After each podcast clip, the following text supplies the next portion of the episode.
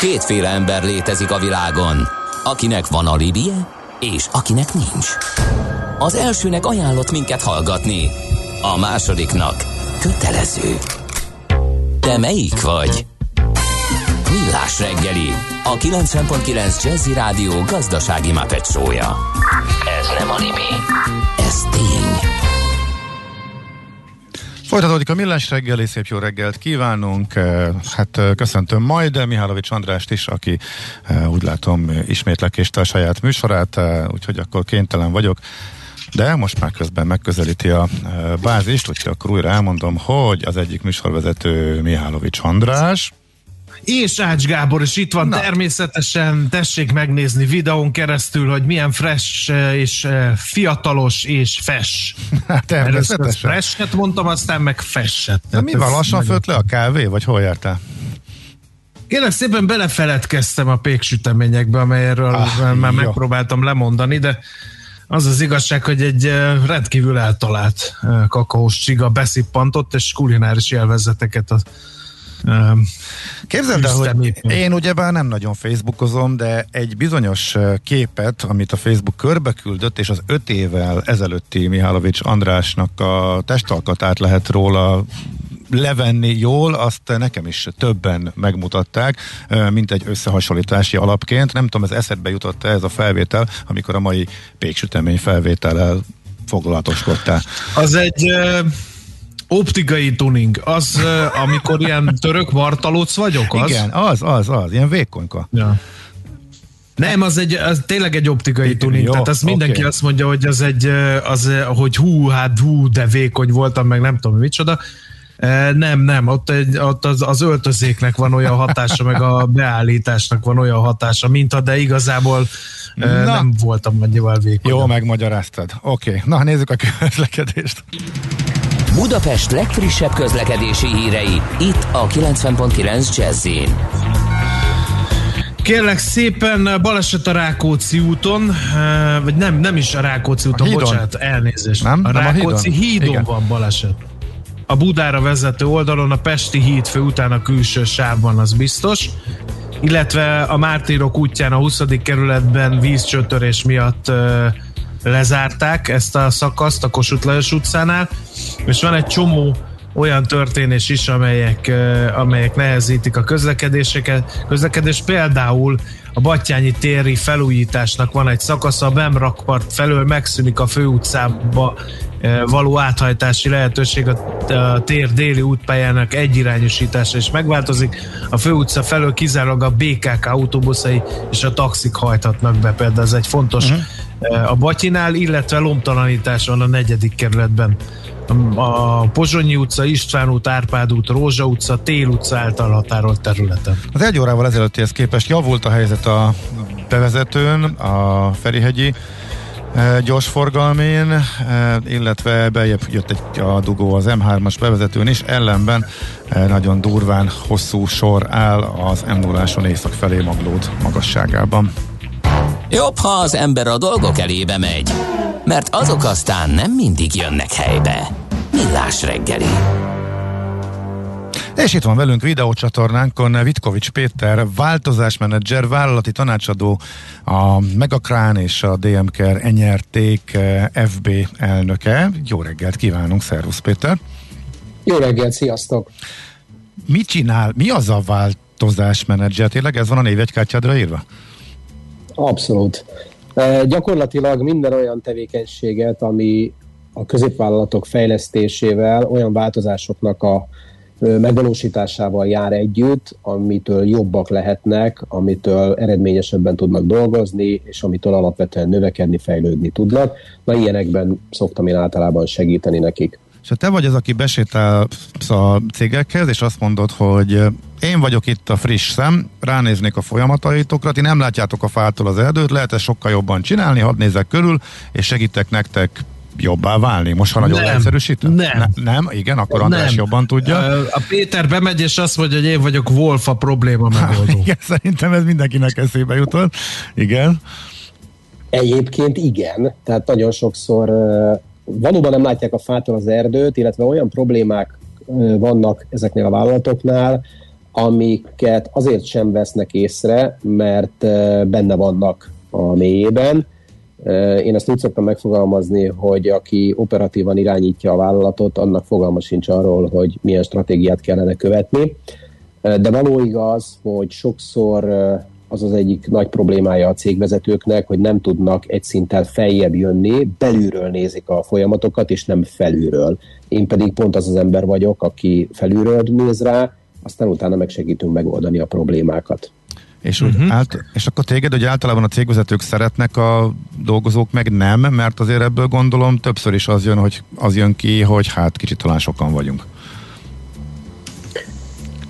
Ezt e, ennyire azért nem fogalmaznám élesen, Aha. mert a változásmenedzsment az nem feltétlenül leépítéssel jár, vagy olyan dolgozói megszorításokkal.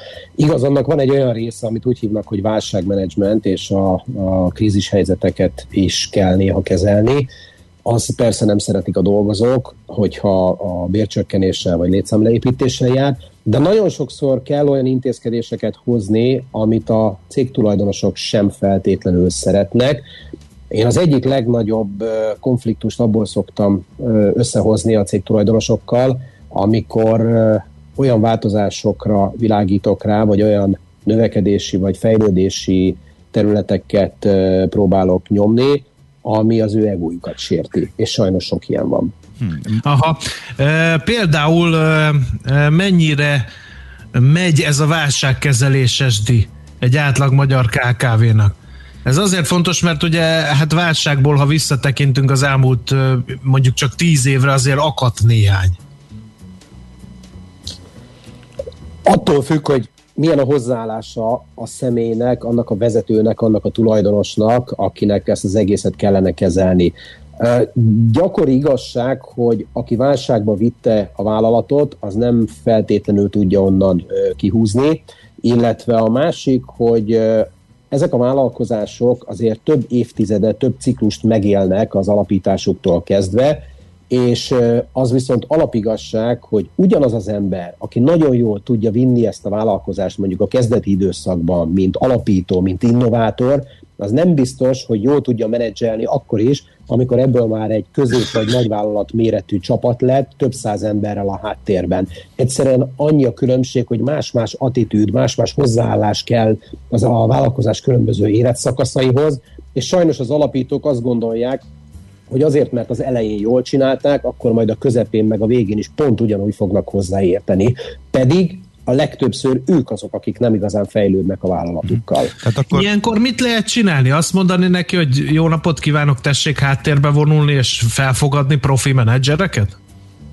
Hát, hogyha plastikusan kell fogalmazni, akkor igen, de sokszor ezt próbáljuk szofisztikáltabban, szebben elmagyarázni ezeknek az alapítóknak, hogy egyszerűen vegyék észre, vegyék tudomásul azt, hogy lassan már ők lesznek a növekedés gátjai, ők a vállalat fejlődésének a legfőbb akadálya. Hm.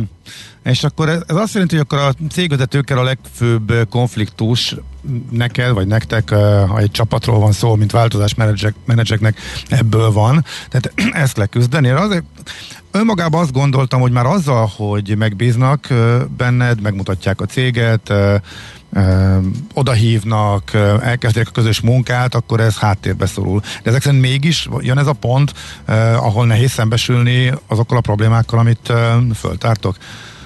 Szerencsére azok a cégvezetők, akik megbíznak bennem, illetve akik eleve megbíznak egy, egy vállalatfejlesztési munkával, ők már túl vannak ezen a felismerésen, ők már belátták, hogy mik a hibák, mik az akadályok, és azt is belátták, hogy a növekedés, a fejlődés érdekében lehet, hogy nekük akár hátrébb kell lépni, vagy félre kell állni az útból. Uh-huh. A gond inkább az, hogy mondjuk 10 cégvezetőből vagy cégalapítóból nagyjából ma kettő az, aki eljut eddig a felismerésig. Sajnos sokkal több olyannal találkozom én is, akikvel leülünk, beszélgetünk, látjuk azt, hogy probléma van, de közli velem, hogy hát igazából ez nem is olyan komoly probléma, ezt majd ők megoldja, Aha. vagy azt mondja, hogy a körülményekre, a külső hatásokra, a piaci versenytársakra, vagy mondjuk a dolgozókra fogja, hogy ők a problémának a forrásai, de semmiképp sem saját maga az mhm. alapító vagy a cégvezető. Mielőtt megyünk tovább, egy gyors hallgatói kérdés, hogy állami cég, állami cégekre is ráférne, hogy dolgozol-e például állami cégekkel, vagy azért ez abszolút KKV-k és magán cégek, akiknek segítesz? Államival nem, egyáltalán nem jellemzően magáncégek, sőt, kizárólag magáncégek, akikkel dolgozunk, és alapvetően pont azért, mert itt azért a vezetői és tulajdonosi felelősség és, és gondolkodás általában összefügg. Sajnos az állami vállalatoknál más a motivációja a vezetőknek, és természetesen más a motivációja a tulajdonosnak, sajnos nagyon sokszor nem is lehet érteni a tulajdonosi motivációt, Úgyhogy ott azok a, rendszerek, amik jellemzően jól működnek egy magánvállalatnál, azok nagyon sokszor nem működnek a torzítás mm-hmm. miatt. Kicsit hasonlítsuk össze a 19-es év, meg az azt megelőző néhány évben, hogy milyen megbízásaid voltak, akiknek segítettél, mik voltak az alapvető problémák, amiknek a közelébe jutottál, illetve akkor a válságéveket, hogy mennyire változott a cégeknek a hozzáállása, többen kereslek, más jellegűek a problémák, szóval mi változott, mennyire más most a munkád, mint mondjuk a válságot megelőzően volt, vagy pedig csak ugyanazok köszönnek vissza sokkal durvább formában és sürgősebben megoldandó feladatként, úgy, hogy ez egy válság közepette történik. Szóval milyen volt 2019 előtt, és, és mi változott? Ugye 2019 előtti időszakban, főleg az utolsó három-négy év, az gyakorlatilag egy konjunktúrának a tetején jártunk már, minden felfelé haladt, mindenki a növekedésre fókuszált és koncentrált, pénzbőség volt a piacon, ami még nagyjából van is, és a legfőbb megbízásaim azok elsősorban olyan vállalatoktól érkeztek, akik hosszú távon tekintettek a jövőbe, tovább akartak fejlődni, és ide, igyekeztünk élen járni bizonyos projektekben. Hát többek között ilyen volt például a Megakrán nyerté, aki mhm. az első vállalat volt, akivel tőzsdére léptünk, amikor megalakult 2016-ban az x piac a Budapesti értéktőzsdén, majd ezt követően a DM nyert egy hasonló ö, utat járt be. Mindegyik vállalatra igaz volt, hogy az alapítói elsősorban a növekedés és a fejlődés mellett tették le a voksukat, mindegyik esetben hajlandóak voltak hátralépni, mert belátták, hogy ők maguk a, a vállalatnak a további akadályai, vagy a vállalat növekedésének a további akadályai, nem léptek ki teljes egészében ezeknek a vállalkozásoknak az életéből, de az irányítást azt egy valóban profi menedzsmentre bízták rá, és mind a két esetben bebizonyosodott, hogy a, nem csak a fejlődés, de a tőzsdére lépés is jó döntés volt, a további növekedésnek megágyazott, új stratégiákat fogadtak el a cégek, és szerintem sokkal válságállóbbak lettek, mint hogyha csak egyszerű KKV-ként futottak volna neki ennek a mostani válságidőszaknak. Aztán 2019 után egy picikét változott a történet. Egy helyen olvastam egy ilyen megjegyzést is, hogy az alapítók, vagy a, például a generációváltásra készülő tulajdonosok most a válság hatására egy kicsit visszaléptek, mert azt gondolták, hogy nekik most elsősorban válságot kell kezelni, és nem folytatni a vállalat fejlődését, vagy a generációváltást. Ez szerintem egy abszolút téves elképzelés, mert ezzel pont, hogy egy, egy visszafogó tevékenységet folytatnak és végeznek, a hát válság... ilyenkor még nehezebb elengedni, tehát ilyenkor úgy vannak vele, hogy hát annak idején végül is, amikor én hoztam létre a céget, én ismerem a legjobban, mégsem egy válság a legalkalmasabb időszak arra, hogy valaki újat hozzak, átadjam, mikor én vagyok a legalkalmasabb arra, tehát ez mégis egy békeidőkben talán kényelmesebb és biztonságosabb az átadási folyamat, ez lehet a gondolkodás, nem? És akkor vagy, inkább... Vagy pont fordítva, egy ilyen krízis időszak pont a legalkalmasabb arra, hogy akkor nem csak a vállalatot nézzük át, de önmagunkat is, és újra szervezzük a teljes tevékenységet, újra szervezzük a, követ, a, a jövőt, illetve új stratégiákat fogadjunk el. Uh-huh. Hát de gondolom ezt még nehezebb elmesélni, vagy meggyőzni erről a vezetőket, nem? Hát igen, és ezt említettem az elején, hogy a legtöbbször gyakorlatilag az ego-val kell megküzdeni. Uh-huh. Hm. Mégis van, aki... Egyébként a generációváltás az hogy halad? Mert ez is egy nagyon nehéz kérdés. Ugye lassan nyugdíjba vonulna az a korosztály, aki a rendszerváltás után elkezdte a piacgazdaságra való átmenetet, sorra alakultak a különböző vállalkozások. Van jelentkező? Mert Bo- gyakran hallani azt, hogy az örökösök köszönik szépen, ők élveznék a javait a vállalkozásnak, de maga az operatív irányításban nem mennének bele. A menedzsment meg hát vagy alkalmas erre, vagy nem alkalmas. Ha alkalmas, akkor ők is hát szeretnének tulajdonjogot kapni, és ebből egy ilyen végeláthatatlan és áttekinthetetlen probléma tömeg tud generálódni.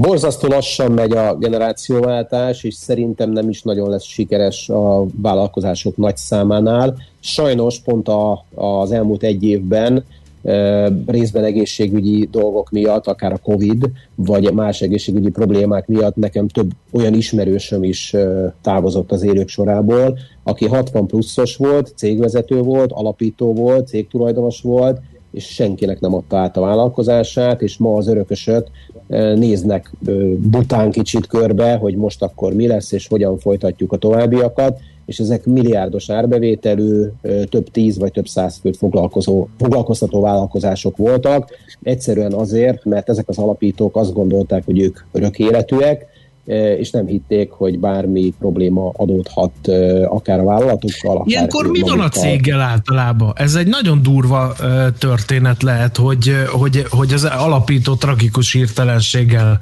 eltávozik. Ilyenkor, ilyenkor mi történik? Mert, mert, mert hát lehet, hogy a, az örökösök nincsenek is benne az operatív irányításban, vagy azért, mert nem érdekli őket, vagy azért, mert, e, mert apuka, ahogy mondtad, azt hitte, hogy, hogy sérthetetlen. E, ilyenkor, ilyenkor ilyen zűrzavar van, és ilyenkor kezdődnek a nehézségek, vagy mi történik ilyenkor? Attól függ. Attól függ, hogy mekkora a méret, mert egy bizonyos méreten felül azért egy nagyobb méretű középvállalat vagy kisebb nagyvállalat függetlenül attól, hogy a stratégiai irányítás az alapító kezében volt, meg az ő fejében volt minden leírva, ezért van egyfajta tehetetlensége, és operatív szinten a, tud mozogni, legfeljebb egy stagnáló állapotba kerül bele, vagy egy ilyen szép, lassú erodálódás kezdődik. De azért ez évekig is eltarthat ez a folyamat. De volt olyan egy kisebb vállalkozásnak a, a tulajdonos, illetve az egyik örökös ismerős hívott nem olyan régen, ahol mindössze pár milliós forgalom volt, néhány főt foglalkoztatott a cég, hogy gyakorlatilag széttárták a kezüket az örökösök, hogy azonnal keressünk valakit, aki ezt az egészet átvenné, megvenné, tovább tudná üzemeltetni, mert az alapító halálával gyakorlatilag teljes egészében leállt a működés. Hm. Uh-huh. Oké, okay, Péter, mondanál még egészen konkrét ö, példákat, ö, akár a, egyet mondjuk a válság előttről, meg most a, a válságból, a legklasszikusabb hibák, amiket elkövetnek a cégek, ö, amiket mondjuk a legjellemzőbb, hogy, hogy avonal észrevesztek, és belülről meg nem veszik észre ö, egy cégnél, ami mondjuk így válságtól függetlenül jellemző volt, illetve ami most az elmúlt ö, évben ö, volt egy ilyen egyértelmű tapasztalat neked, ami érdekes lehet. Az válságtól függetlenül jellemző volt, és, és jellemző negatív tapasztalata, főleg a KKV-k esetében, és amikor a KKV-król beszélek, én azért egy a, nem a nagyon mikrovállalkozásokról, hanem elsősorban a nagy kisvállalkozások vagy középvállalkozásokról beszélünk, ahol azért van szemmel látható méret, árbevétel, foglalkoztatotti létszám. Ennek ellenére viszont jellemző, hogy valódi stratégiája, valódi célja ezeknek a vállalkozásoknak leírtan nincs, nem áll rendelkezésre. Fogalmazzunk úgy, hogy napról napra élnek, és ők azt gondolják, hogy tulajdonképpen napi szinten kell, hogy alkalmazkodjanak a piaci változásokhoz, de jellemzően nem tudják megmondani, hogy hol fognak tartani egy fél év múlva, egy év múlva, vagy egyáltalán merre akarnak menni, merre tartanak. Ez a fajta sodródás, ez sajnos nagy számban jellemző a, a, a vállalkozásokra, és ugye ez is az oka annak, hogy amikor történik egy krízis helyzet, akkor nincs mihez képest korrigálni, hiszen nem volt eddig sem egy vonalvezető, ami mentén mentünk volna. Nem véletlen, hogy nagyon sok tanácsadó cég ezt szorgalmazza első helyen, hogy azt a bizonyos vállalati stratégiát igenis meg kell fogalmazni, tudnunk kell, hogy merre akarunk menni, merre akarunk tartani, és a, a legjobb az, hogyha erről nem csak mi tudunk, mint alapítók, vagy cégvezetők, hanem a ö, vállalat összes dolgozója. A másik, ö, és ez a, inkább visszatérnék egy korábbi mondatra, vagy egy korábbi kérdésetekre, hogy a dolgozókat bevonni, vagy a menedzsmentet bevonni egy vállalatnak a vezetésébe. Sokszor szembesültem, igen, én is azzal, hogy cégalapítók nem feltétlenül akarnak a menedzsmentnek, vagy a különböző pozícióban lévő vezetőknek tulajdonrészt adni, mm.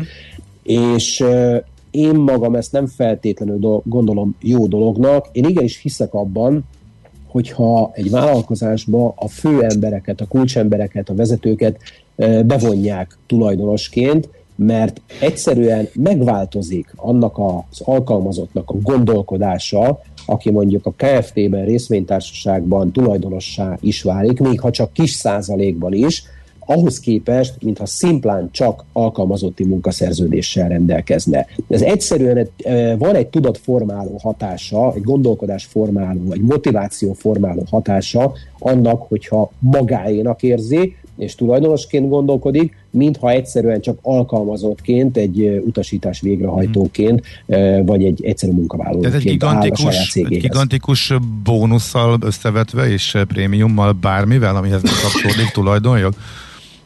Ez lehet akár bónusz keretében, lehet akár prémium keretében juttatás, tehát ingyenesen juttatott tulajdonrész, de lehet akár úgy is, hogy jelképes összegért tulajdonrésznek a vásárlása, ugye nagyon jól működik ez a nagy részvénytársaságoknál, akár opcióval, de nem véletlen, hogy például mindkét vállalat esetében, akiket tőzsdére vittünk, az első között hoztunk létre munkavállalói résztulajdonosi programot, pont azért, hogy a vezetők legyenek részvényesei ennek a vállalatnak, és a vezetők ne csak a, a fizetésüket kalkulálják, és ne csak abban gondolkodjanak, hogy mennyi fizetést tudok felvenni hónapról hónapra, hanem abban is gondolkodjanak, hogy de jó nekem, hogy ebből a vállalatból részvényes leszek, mert lehet, hogy nem fogok itt dolgozni 5-10-15 év múlva, de mondjuk megtartva ezeket a részvényeket, akár egy járadék, egy nyugdíj kiegészítés lehet például az osztalékból nekem. Uh-huh.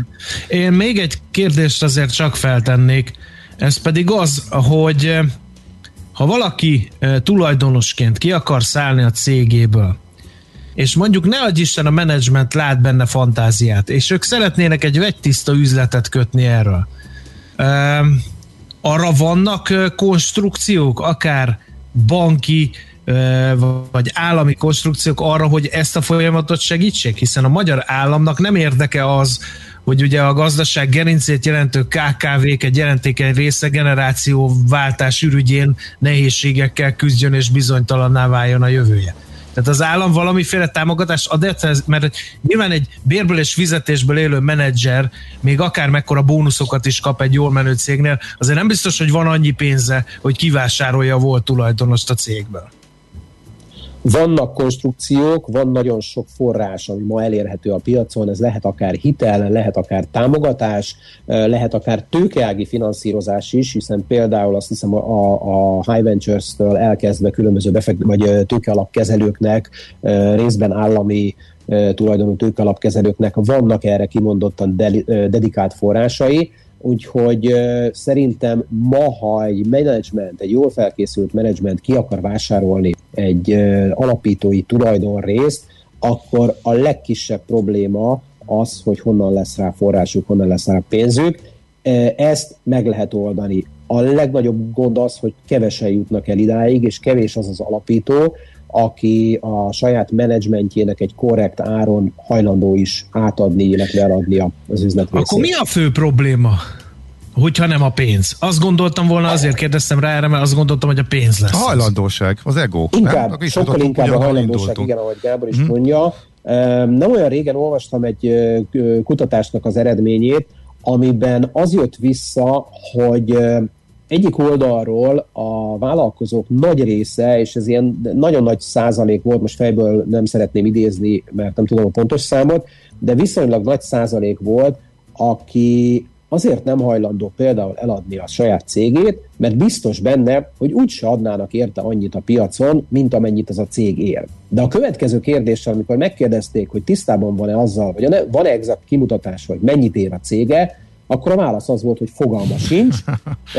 Talán egy 10% volt az, aki azt mondta, hogy valami fajta értékelést már csináltak és csináltatott, és legalább megközelítő információja van a saját cégének értékéről, de a jelentős részüknek halvány fogalma sincs arról, hogy egyáltalán mennyit ér reálisan a saját cége. Egyébként ezzel többször találkoztam én is, hogy MND tranzakció vagy akvizíció esetén azért nem tudott találkozni a vevő és az eladó, és azért nem jöhetett létre a deal, mert egyszerűen az alapítónak, aki egyébként úgy neveli azt a vállalkozást, mintha a saját gyereke lenne, irreális elképzelései vannak a valódi értékről, főleg azért, mert, eh, mert saját magát is beárazza tulajdonképpen. Uh-huh. Oké, okay. Péter, eh, tudsz még velünk maradni egy pár percig a hírek után, mert még egy jó pár kérdés érkezett, meg még korábban megígértük a hallgatóknak azt is, hogy a amikor láttuk a DMK-re érkezett ajánlat, hogy annak a hátterét is megpróbáljuk megvizsgálni, hogy akkor most meg, megveszik, belevásárolnak, tőzsdén marad, nem marad, mi lesz a céggel, még ezt is át kellene beszélnünk, akkor a hírek után folytassuk, jó? Oké, okay, rendben. Egy üzenetet viszont most elolvasnék, bár később gondoltam, mert hogy András megadta hozzá az alapot. Sziasztok! Az év szójának kiválasztása mikor esedékes? Talán csak nem a jelentékeny szó lesz az, írja Imre. Nagy László Nándor kolléga estett egy mondaton belül háromszor, innen akkor érkezett az üzenet, amire gondoltam, hogy rárepülök, mert hogy Andrásnak is a kedvenc szava. Szerintem én most olvastam el, hogy mondtam ki életembe először, de miután megtetted ezt a szívességet, hogy a jelentékeny ismét szóba került, gondoltam, hogy akkor ezt beolvasom neked, mert nagy kedvenc látható. Nagyon jól tetted, köszönöm neked és a hallgatónak, és a hallgató mobil számát felírtam. Barátaim hamarosan felkeresik egy rövid beszélgetés erejéig. Na, de a lényeg, hogy Vitkovics Péterrel beszélgetünk, változásmenedzserrel, vállalati tanácsadóval, a tőzsdén kereskedhet, illetve tőzsdén eh, forgó eh, Megakrán, illetve a DMKR NRT FB elnökével eh, arról, hogy hogyan javítsuk fel a cégeinket, generációváltásról, cégvezetési problémákról, válságról, kilábalásról, ilyenekről, és még fogunk is pár percig, de akkor most jönnek a rövid hírek. Műsorunkban termék megjelenítést hallhattak. Aranyköpés a millás reggeliben. Mindenre van egy idézetünk. Ez megspórolja az eredeti gondolatokat. De nem mind arany, ami fényli. Lehet kedvező körülmények közt gyémánt is.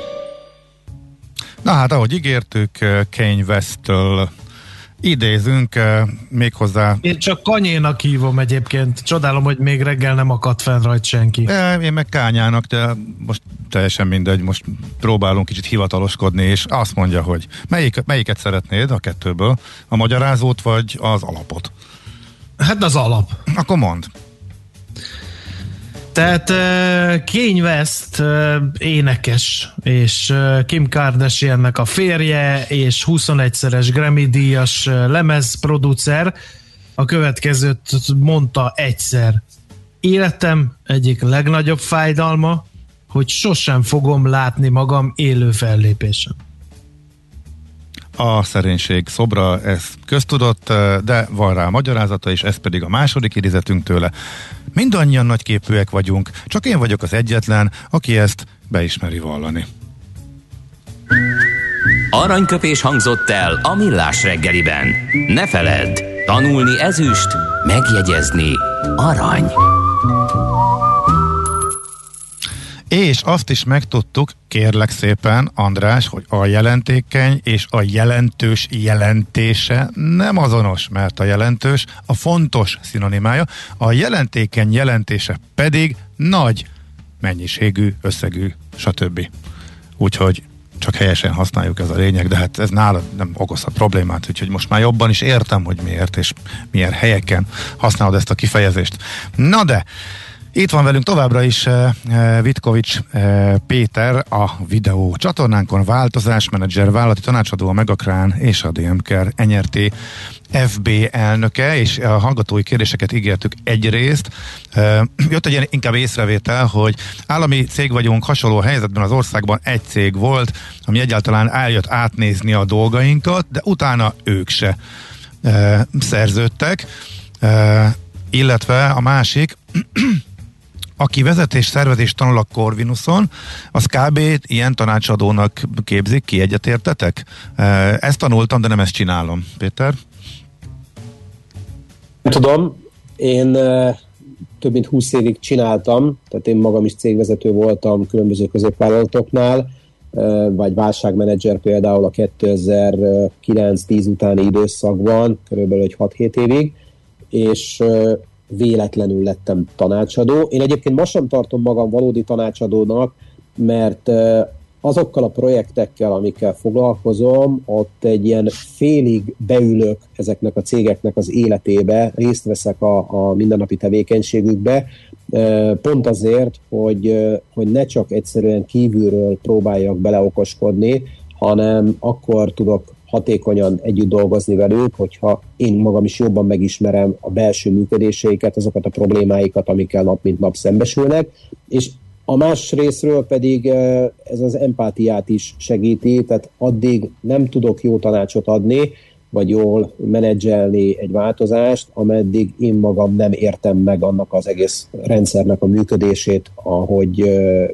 mások csinálják, és a, a, mik azok a problémák, amikkel a korábbiakban szembesültek. Uh-huh, Oké, okay. tehát ez jó, hogyha oktatják, de hát azért ez nem működik egyik pillanatról a másikra, tehát ez nagyon nagy tapasztalat kell, meg ugye be kell épülni a cég működésébe, és ez is fontos.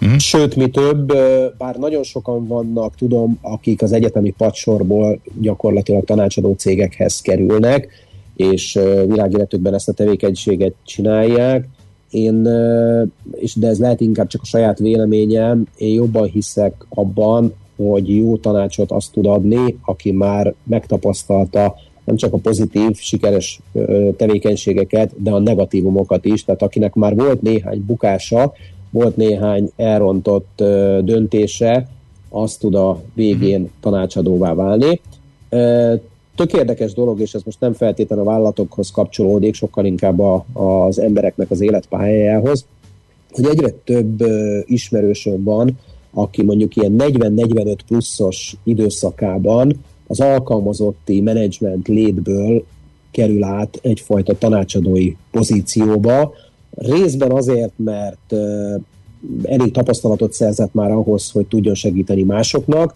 Részben pedig azért, mert azért látszik, hogy a, a menedzser életmód viszonylag hamar kiégeti ezeket az embereket, és tanácsadóként úgy gondolják, hogy nagyobb szabadságot, nagyobb kötetlenséget, nagyobb, vagy több lehetőséget találnak akár az önmegvalósításra is. Uh-huh. Péter, még egy nagyon fontos kérdés a hallgatótól.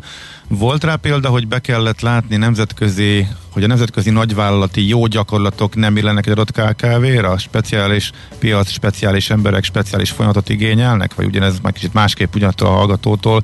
Lehet, hogy a KKV-nál optimális az, ami egy multinál szuboptimális, például a családias uh, légkör miatt uh, megbocsátóba szervezet?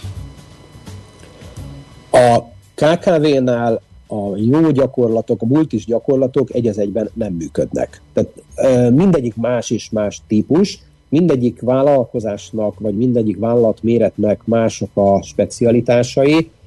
Egyszerűen nekünk, vagy azt mondom, hogy a jó szakembereknek, tanácsadóknak az a dolga, hogy segítsen adaptálni a jó gyakorlatokat ahhoz a vállalathoz, akivel éppen dolgozik. Nincs olyan hogy tökéletes recept, amit minden alkalommal elő lehet venni, mindig meg kell ismerni magát az alanyt, akivel dolgozunk, és ő hozzá kell igazítani a, azt az eszköztárat, amivel lehet dolgozni. Ugyanakkor meg a nemzetközi gyakorlat, a jó gyakorlatok tárháza borzasztóan széles, és itt jön elő az, amit mondtam, hogy valaki minél több vállalatot látott belülről, minél nagyobb tapasztalattal, gyakorlattal rendelkezik, annál inkább van esély arra, hogy talál a múltjában valami olyat, ami lehet, hogy valahol nem működött, vagy egy másik helyen működött, de egy picikét át kell alakítanunk, egy picikét személyre kell szabnunk, és akkor itt is lehet alkalmazni. Uh-huh.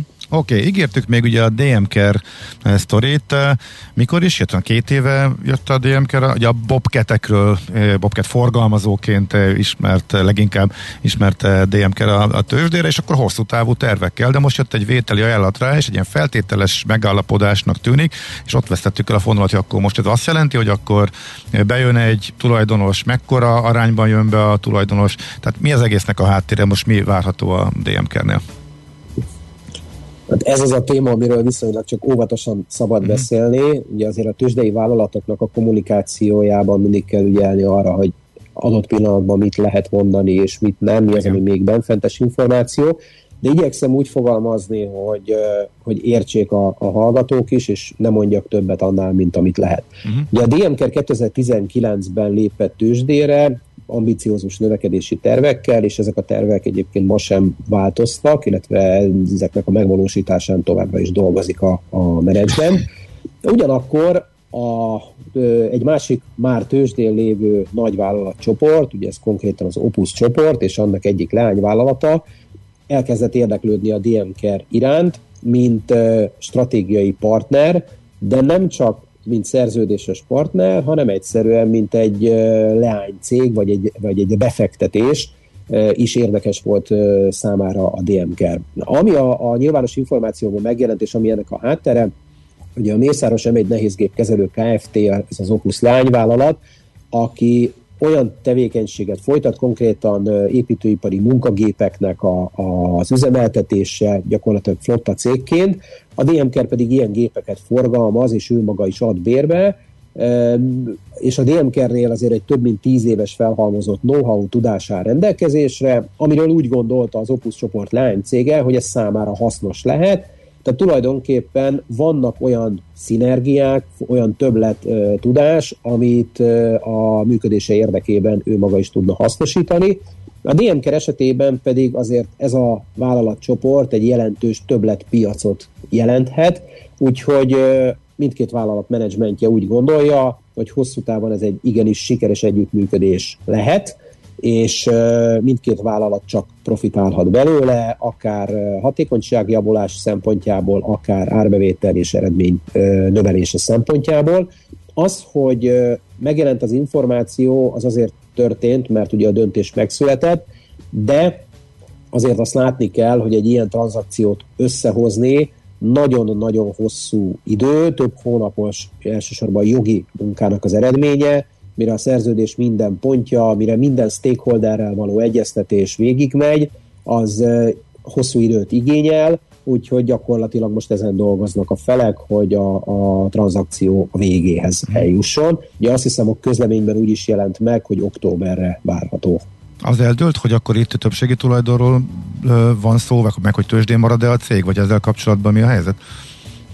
Nem dőlt el, és azért is mondtam, hogy mivel minden, faj, minden stakeholderrel, minden uh, szereplővel uh-huh. egyeztetni kell a, a, a folyamat során, Többek között azért a tőzsdei vállalatokban való részvételre vannak különböző tőkepiaci szabályok, tehát ha egy meghatározott tulajdonrészt vásárol valaki, uh-huh. akkor ahhoz egyéb kötelezettségek is kapcsolódnak. Ezek mind-mind olyan apró momentumok, amit azonban a döntés során, illetve a szerződések összeállítása során figyelembe kell venni.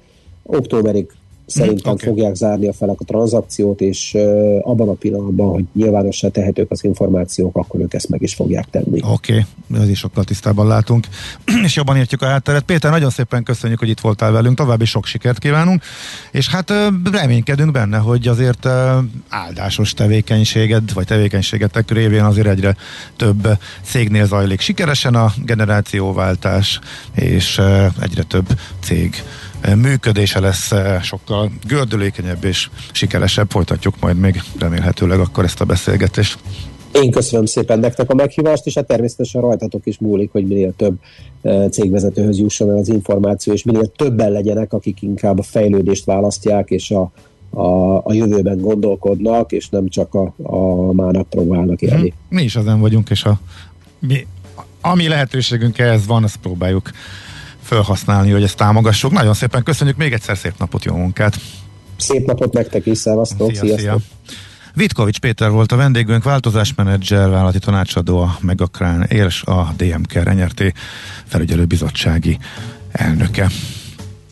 És akkor most megyünk tovább. Ú, igen, gyorsan még kicsit logisztikázunk. Innen oda, ezt ennyiért. Onnan ide, azt annyiért. Aha! Majd innen oda ezt, és vissza azt. Emennyiért közben bemegyünk oda azokért, és átvisszük amoda. Amennyiért. Mindezt logikusan, hatékonyan, érted? érted? Ha nem, segítünk. Észjáték. A millás reggeli logisztika rovata. Tervezés, szervezés, irányítás, ellenőrzés. Kössük össze a pontokat. Észjáték. A millás reggeli logisztika rovata hangzott el. Hát még nem egészen mindjárt elhangzik, de akkor ezt hát most ez rövid rovat volt, én megértem, hogy köszönöm szépen, a, köszönöm szépen a hozzájárulásodat hozzá, de akkor így utólag még hozzátennénk, hogy mennyire jól halad fényes litkén a sínek fektetése, ami egy számomra fontos információ. Ez az a bizonyos megnéztem a kis videót arról, hogy milyen elképesztő profin 21. századi módszerrel zajlik majd ott az áruk átpattintása eh, a széles nyomtávú vasúti kocsikból a keskeny nyomtávúakba, szinte emberi kéz érintése nélkül, ez az East-West Gate névre hallgató intermodális kombi terminál, és néhány hete oda csőrítették az újságírókat, hogy bemutathassák, hogy hogyan zajlanak a e, fejlesztések. E, úgy tűnik, hogy a költségek kicsit nőttek, erre a világgazdaság rá is e, kérdezett, és az üzemeltető cég vezérigazgatója, egyben ugye az egyik tulajdonosa is azt mondta, hogy a megugrott anyag és kivitelezési és más kiadások a ludasak ebben, de a vasúti beruházás ára is magas volt, támogatást a társaság nem kívánt igénybe venni. Minden esetre 5 széles, 5 nyom normál távú vágány fölött vannak ezek a á, nem tudom milyen emelőrendszer, amivel a keletről és a remények szerint Kínából érkező vonatokból gyorsan át lehet pattintani a, a magyar, illetve Európában alkalmazott nyomtávú vonatokra majd a konténereket, és a terminálnak a kapacitása sokkal nagyobb lesz, mint amennyi vonatot egyébként tud fogadni Magyarország, illetve átereszteni a szűkös áteresztő képességével. Már arra is fölkészültek, hogy akkor tudják majd csúcsra járatni ennek a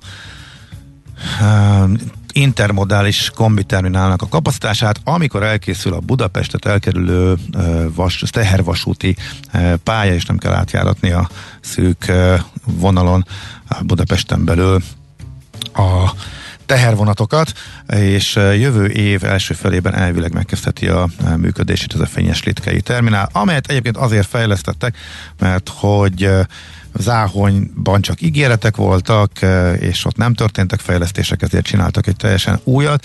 Az nem világos egészen számomra, hogy itt pontosan a finanszírozás hogy volt. Minden esetre a, a cég fele az Ruszlán Rahim Kulové, a egyik leggazdagabb magyaré, vagy Magyarországon élő üzletemberé, ennyit lehet tudni, és azt, hogy jövőre elindul a érkezhetnek már az első vonatok, de hát, hogy meddig lesz ez a csökkentett kapacitás, meg hogy tényleg sikerül-e ebbe az irányba terelni a Kínából érkező forgalmat, hát ez még a jövőnek a nagy kérdése. Úgyhogy ennyit tudtunk ezzel kapcsolatosan, így még a szignál után hozzátenni. Na, akkor viszont most már tényleg jöhetnek a hírek, mert hogy időben kell ráforduljunk a arra rovatra, ami a millás reggeli legnépszerűbb rovata, ahogy az kiderült a hallgatói felmérésekből, hozzátesszük méltán, és nagyon örülünk neki. Miután kedv van, a mesél a múlt rovat eh, következik majd. Természetesen Katona Csaba fog csatlakozni hozzánk néhány perc múlva. A témánk pedig, eh, illetve az évfordulónk, eh, amire kapcsán Szűcs Sándorra, az Újpest egykori kiváló középhátvédjére emlékezünk, az az, hogy őt 70 éve végezték ki.